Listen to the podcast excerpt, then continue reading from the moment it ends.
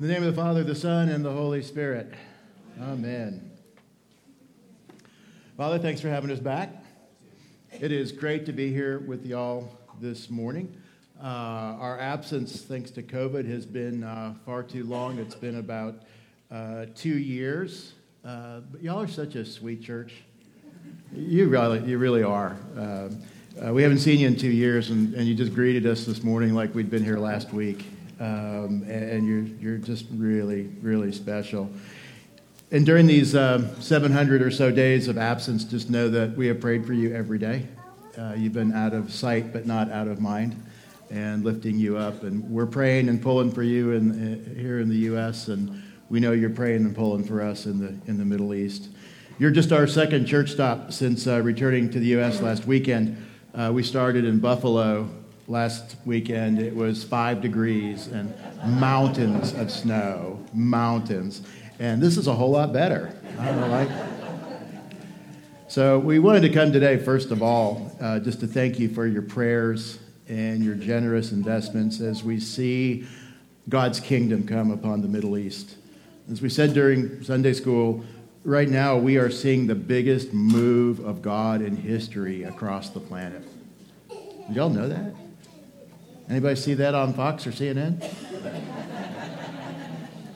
know, uh, um, I just don't think there's any TV show we have access to that, that talks about the good things God is doing. And we love to come back from the nations and share what God is doing uh, and, and to encourage you. Right now, we are seeing disciples and churches multiplying across the region. We've been frontline missionaries for almost 20 years now. We're in our eighth year in the Middle East. And, and friends, we have just never seen anything like it. Since we were last together, uh, our little team, we've planted more than 144 churches in Iran, fastest growing Christian country in the, in the world. Um, we baptized over 600 Muslims just last year. Just before coming back, we had 10 baptisms. We have 10 more lined up, ready to go. We have 25 new Muslim followers of Jesus ready for discipleship. We had four Yazidi just accept Jesus in the refugee camps. 2022 is off to a great start. And what I want you to know is this is your victory. This is yours. These are crowns you, Christ the Redeemer, can lay at the feet of Jesus because we're one team. We're at the tip of the spear, but you're the engine driving it, keeping us in the field and praying for us. This is your victory. You're part of what God is doing in the nations. In the nations, 41% of the world still has no access to the gospel. And we're working on that. There is one missionary for every 405,500 Muslims in the world.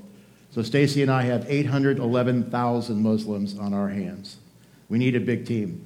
But actually, our target zone, our team goal, uh, is from Tehran, Iran to Latakia, Syria, 877 miles, 35 million unreached Muslims. That's what we're going after with you having our backs. And only 3% of all missionaries go to the Islamic world with 1.9 billion souls. So thank you for sustaining us in the field. Nobody pays us. You make it possible. And to be there during this incredible time. And friends, we have this window of opportunity right now. God is moving, it's open. The harvest is here. We've been praying for the last seven and a half years there for harvest to come. It's here.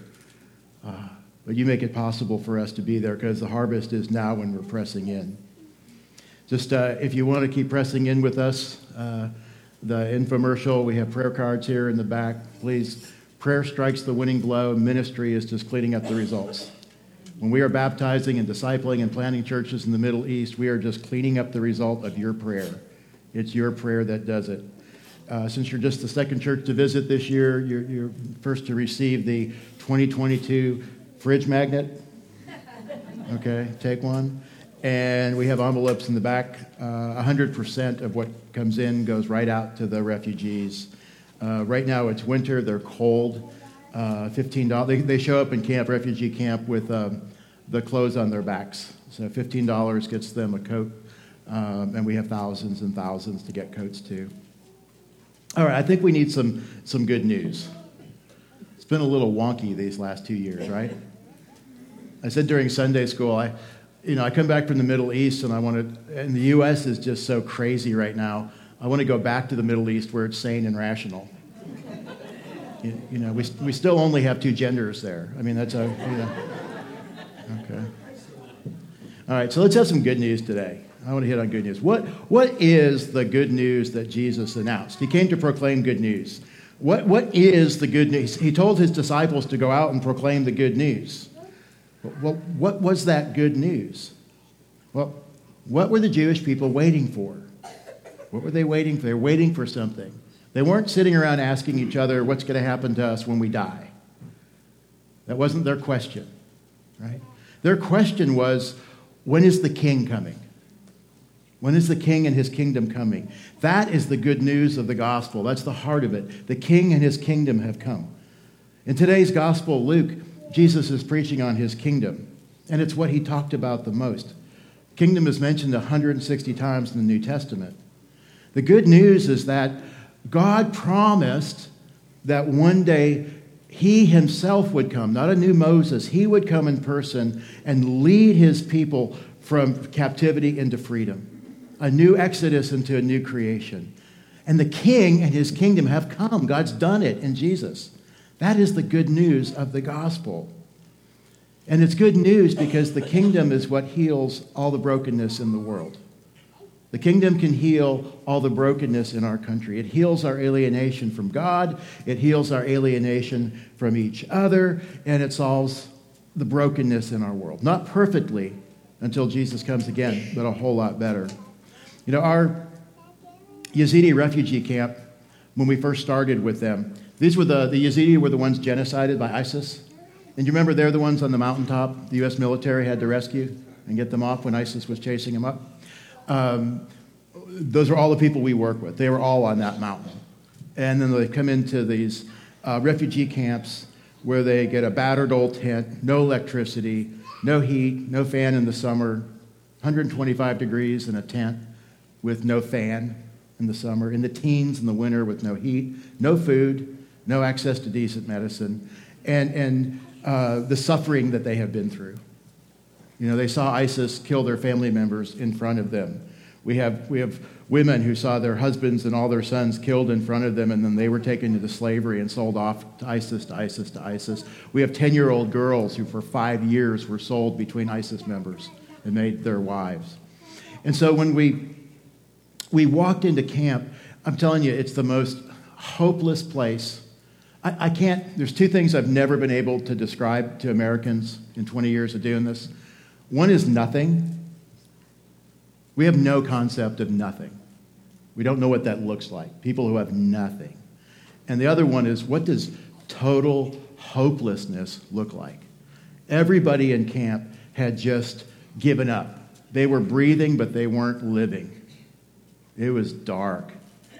But the Christ followers got in there and got to work and started loving and serving and caring for them. And today, friends, I tell you, I can walk into camp with my eyes closed and feel the difference. I hear laughter, I see smiles, there's hope, there's joy. We have about 40 of our orphans from ISIS now in university and college. Life is coming back to them. And what is that? It's because the kingdom of God has come upon them. You can feel it. Christ followers got in there and got to work, and his kingdom is coming upon them, and it's changing everything. Jesus' focus is his mission is his kingdom. Now, a kingdom always has three things.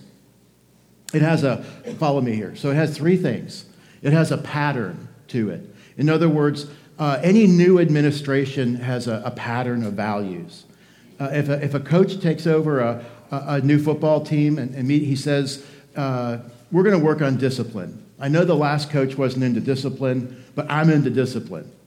It's a new kingdom, a new administration. I'm bringing in a new set of values. You follow me?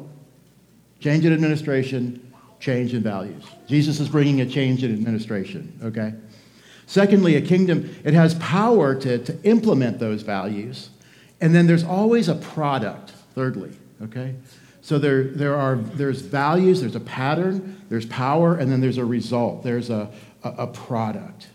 That, mean that the, means that the, the new way that we're, we're implementing is going to change things, it's going to have an effect. You know, we're going to find out when this new coach gets into power and puts his program into place will the team win? Will the players reach their full potential? The jury is still out on UT. Sorry, I'm pandering to the Aggies out there today. All right. So Jesus today in verses 20 uh, through 23 is showing us the pattern and the power and the product of his kingdom. And then verses 24, 26, he's showing the kingdom that he's replacing. And, and this is all a big introduction to what he's going to say in the Sermon on the Mount. See, Jesus is laying out that there are, there are two kingdoms colliding right now there's the kingdom of darkness, and there's the kingdom of light. And one thing we need to make sure we keep in mind is that we're either a citizen of one or the other. Paul says in Colossians 3:1, "For he has rescued us from the dominion of darkness and brought us in to the kingdom of the son he loves." That's what Jesus does. He brings us into his kingdom of light. So let's look briefly in our time here at the first one, the old kingdom, the kingdom that Jesus is overthrowing, and then let's look at his kingdom, the new one. We'll, we'll call the old one the, the right side up kingdom, and then the new one, the upside down kingdom. Because everything in his kingdom is completely upside down. All right. So the right side up kingdom, the old kingdom. Every kingdom has values. You know, some values are up here, some are down there. These are good. That's what kingdoms administrations say. These are good things. All right. And then these are bad things. These are things we avoid. In the kingdom Jesus is replacing, here's what we have. What's at the top? Power, comfort, success, recognition. Secondly, you who are well fed, okay, material comfort, nice clothes, great restaurants, beautiful home. We have comfort. Thirdly, he says, you who laugh. Uh, the word for laugh here is a negative word. The Greek scholars will tell you it means to, uh, uh, to gloat. Okay? It's not talking about a joke, it's about gloating. All right? And lastly, all men speak well of you recognition, popularity, celebrity, acceptance. See, the, the right side kingdom, the, the kingdom Jesus is replacing, is all about the now. Get what we need now, all right? But Christ followers, we look to the future. We take a big view, we take an eternal view. Paul tells us this morning if we have stopped, if we have hoped only in Christ, only in this life, we are the people most to be pitied. So we're looking at the big picture, we're looking at the kingdom that is coming. All right, now let's look at the upside down kingdom. Following Jesus, and that's what he says to do, is follow him. Right? He didn't say, make a decision about me. He didn't say, like me. Didn't say, admire me. And he says this to each one of us here. He says one word to each one of us here follow me. 30% of Muslims who come in the kingdom come from a dream or a vision of Jesus. We know these people. They're our friends. We work with them. You know, and it's great when he does that because all you have to do is just land the plane. So pray for more of that. I mean, you do not need a slick gospel presentation. They have met Jesus. Just land the plane. It's real easy. You, you, you can't mess it up. Okay.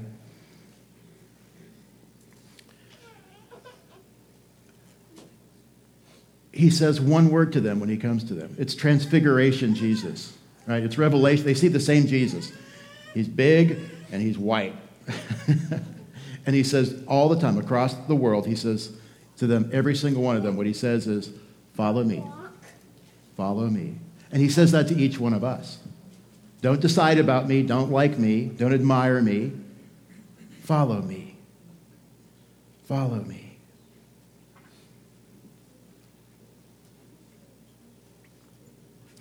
Following Jesus then means we reverse our values. So let's look at the pattern, the power, and the product of his kingdom. We together?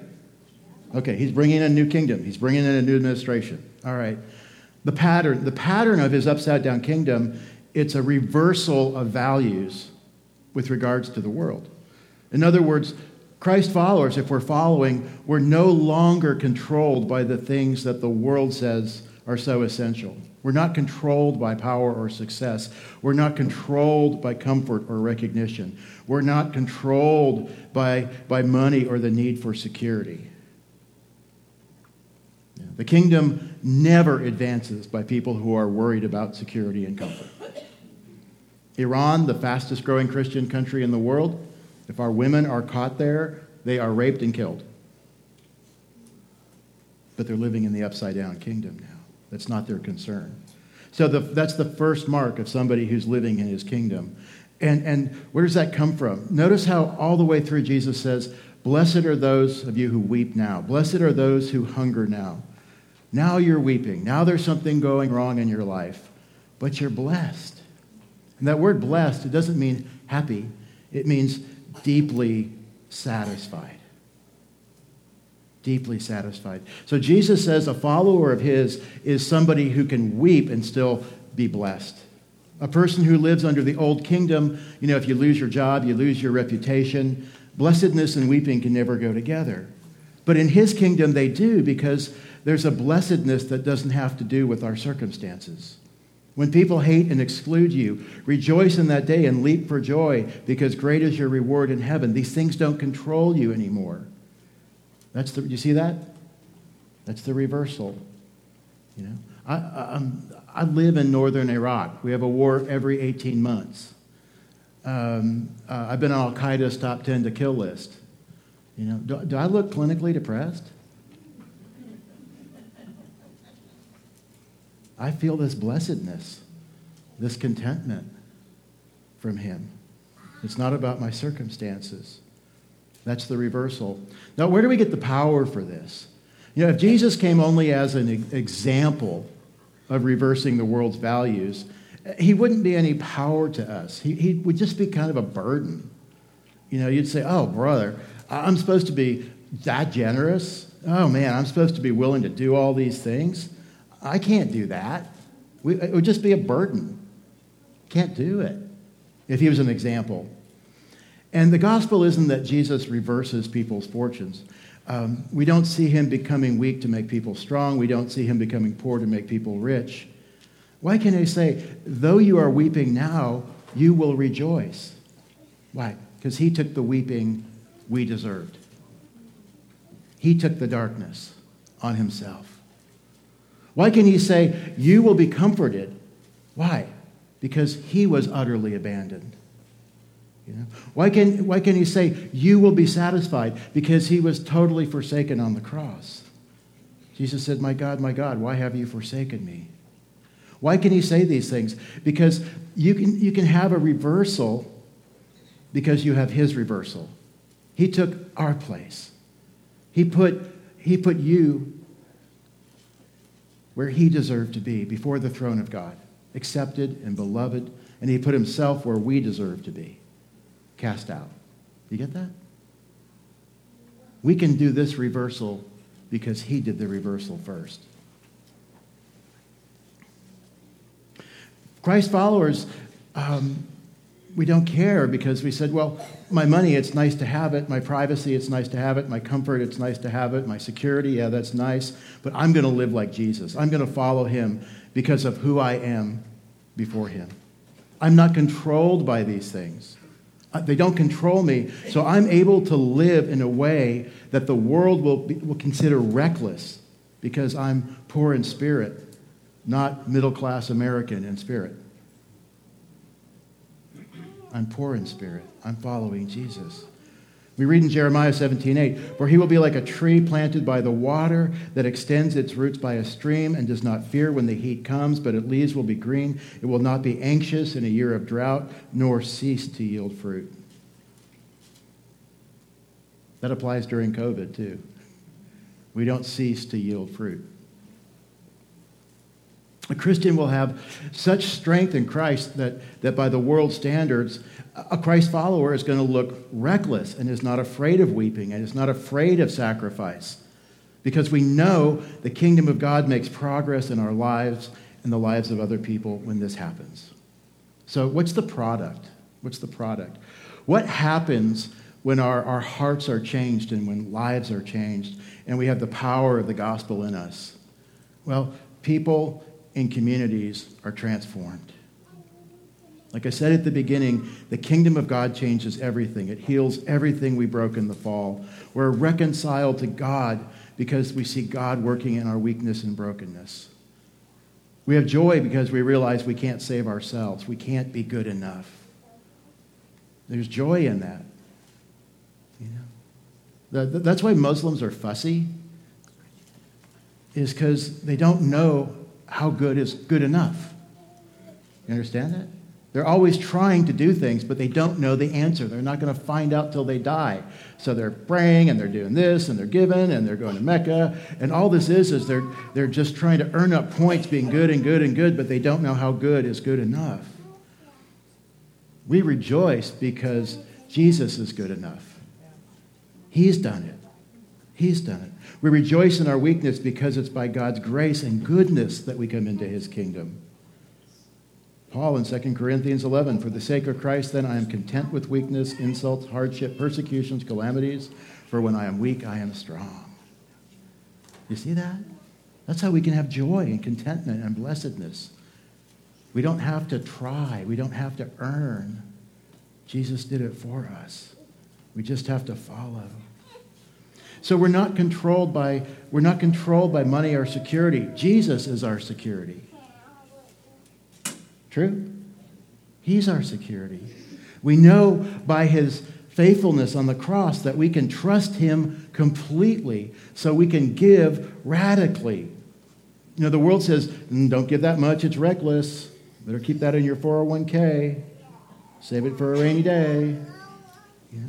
We have new values. We've been flipped upside down. We've been reversed. We have new priorities and a new power that keep us from living in fear. We don't live in fear in the Middle East at all. ISIS doesn't bug me. We live in a new kingdom. We can go boldly to the least and the lost. We can risk our comfort and security, risking that we might get hurt emotionally, because our priorities are Jesus' priorities. We go where he goes and we do what he's doing. We're following him. That's where the contentment comes from. You know, if you're struggling with a joy deficit right now. I know people are anxious, maybe a little lack of joy. The, the antidote to that is follow Jesus. It's just who are you living for? If you're living for the 401k, if you're living for the house, if you're living for the job, if you're living for relationships, all that stuff's going to let you down. Right? Stock market had a bad week. My wife is acting crazy. She says, I'm acting crazy. Who are we living for? If we're living for Him and following Him, there is joy and contentment. Jesus and His kingdom are the good news. And He, he comes with His kingdom to fix everything we broke. So the question for us, friends, is, is which kingdom are you living in? There's a kingdom of light and a kingdom of darkness. Can you tell by the values you're living by? Can you tell by what you're living? What are you living for? Can you tell by the power that is in you and the results that you're seeing, the effect? Can you see it? Do you see the fruit? Do you see the change? If you're not, I have really good news for you. Jesus is just waiting for you with open arms. He's asking you to follow him and enter into his kingdom of light. He's waiting there right for you with arms wide open. If you've been living this way, come follow me. He's right today. That's good news. That's good news, right? Isn't that good news for friends and neighbor and family who are living this way with these burdens, with these things that aren't giving life, and to follow the one who just gives contentment and gives life? Here in the U.S., friends, you know, right now, we need more than anything else a, gospel driven, spirit led kingdom breakout. Agree? Like I can, I can tell you this from the Middle East. There is no, there is no political solution to the Middle East. There is no diplomatic solution to the Middle East. There is no military solution to the Middle East. We tried it all. Any of that work? How'd Afghanistan go? God loved the men and women who served there and sacrificed there. You know, the only solution is the gospel of the kingdom. I see it every day. We see people, we're a young country. We don't, we don't get a lot of things, like we're 300 years old. We have people like who are, their, their people groups are 8,000 years old, and they hate each other. And they've hated each other for 8,000 years. And the first thing they'll do if they get the chance is fight and kill each other. I mean, they just hate each other. And we see them, a Muslim follower of Jesus and a Yazidi follower of Jesus, praying for each other, praying together. The gospel is the only thing that's doing that. The gospel of the kingdom. That is the solution.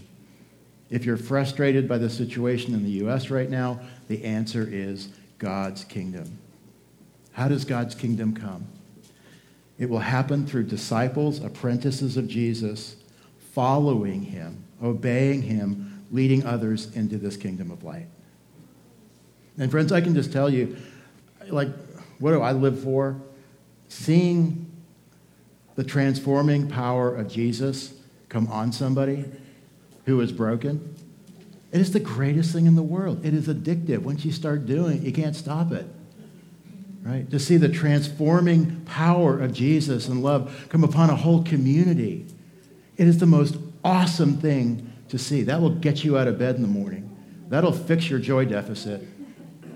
I, we can fix your joy deficit right now. Making followers of Jesus who make followers of Jesus is how we bring God's kingdom to bear on all the world's problems. The kingdom come, the kingdom is not a place. It's wherever the definition, the word in the New Testament is the kingdom is wherever the king is obeyed. Right?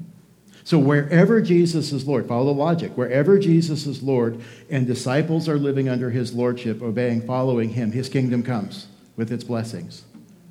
You get that? You follow the logic? The kingdom comes, the blessings of the kingdom, reversing all the brokenness of the fall, all that Jesus wants to do, comes upon us when disciples are following him. It comes through obedience to him. Isn't that good news? There's a way forward, there's a way through this. It's right in front of us. We know what we need to do. And, and you, Christ the Redeemer, you can become a center of, of renewal in God's kingdom here in North Texas. Do you believe that? You can. It just, it just takes one. It just takes one. I said in Sunday school, um, the, one of the biggest moves of God right now is happening in Indonesia, world's largest Muslim nation. The numbers are within a generation, it will be majority Christ follower. It's, it's crazy what's going on there right now. What's happening there has reached six countries from it. All of that started with one American who went there and prayed and fasted. One. I see more than one today. You've gotten bigger since we were here last time. Yeah. You can do it. North Texas, the U.S., needs renewal. It needs a breakout of the kingdom of God, and you can bring that in. And you, you have all you need. You don't need a consultant. You don't need a DVD set. You don't need a cool Facebook page. Right? You have everything you need to do that right now, right here. You have the message of the gospel of the kingdom. You have the word. You have the Holy Spirit. You have all authority. How much authority did Jesus give you? Okay, so I looked that word up, word up in the Greek, all, it's really complicated. It means all. Just think about that for a second.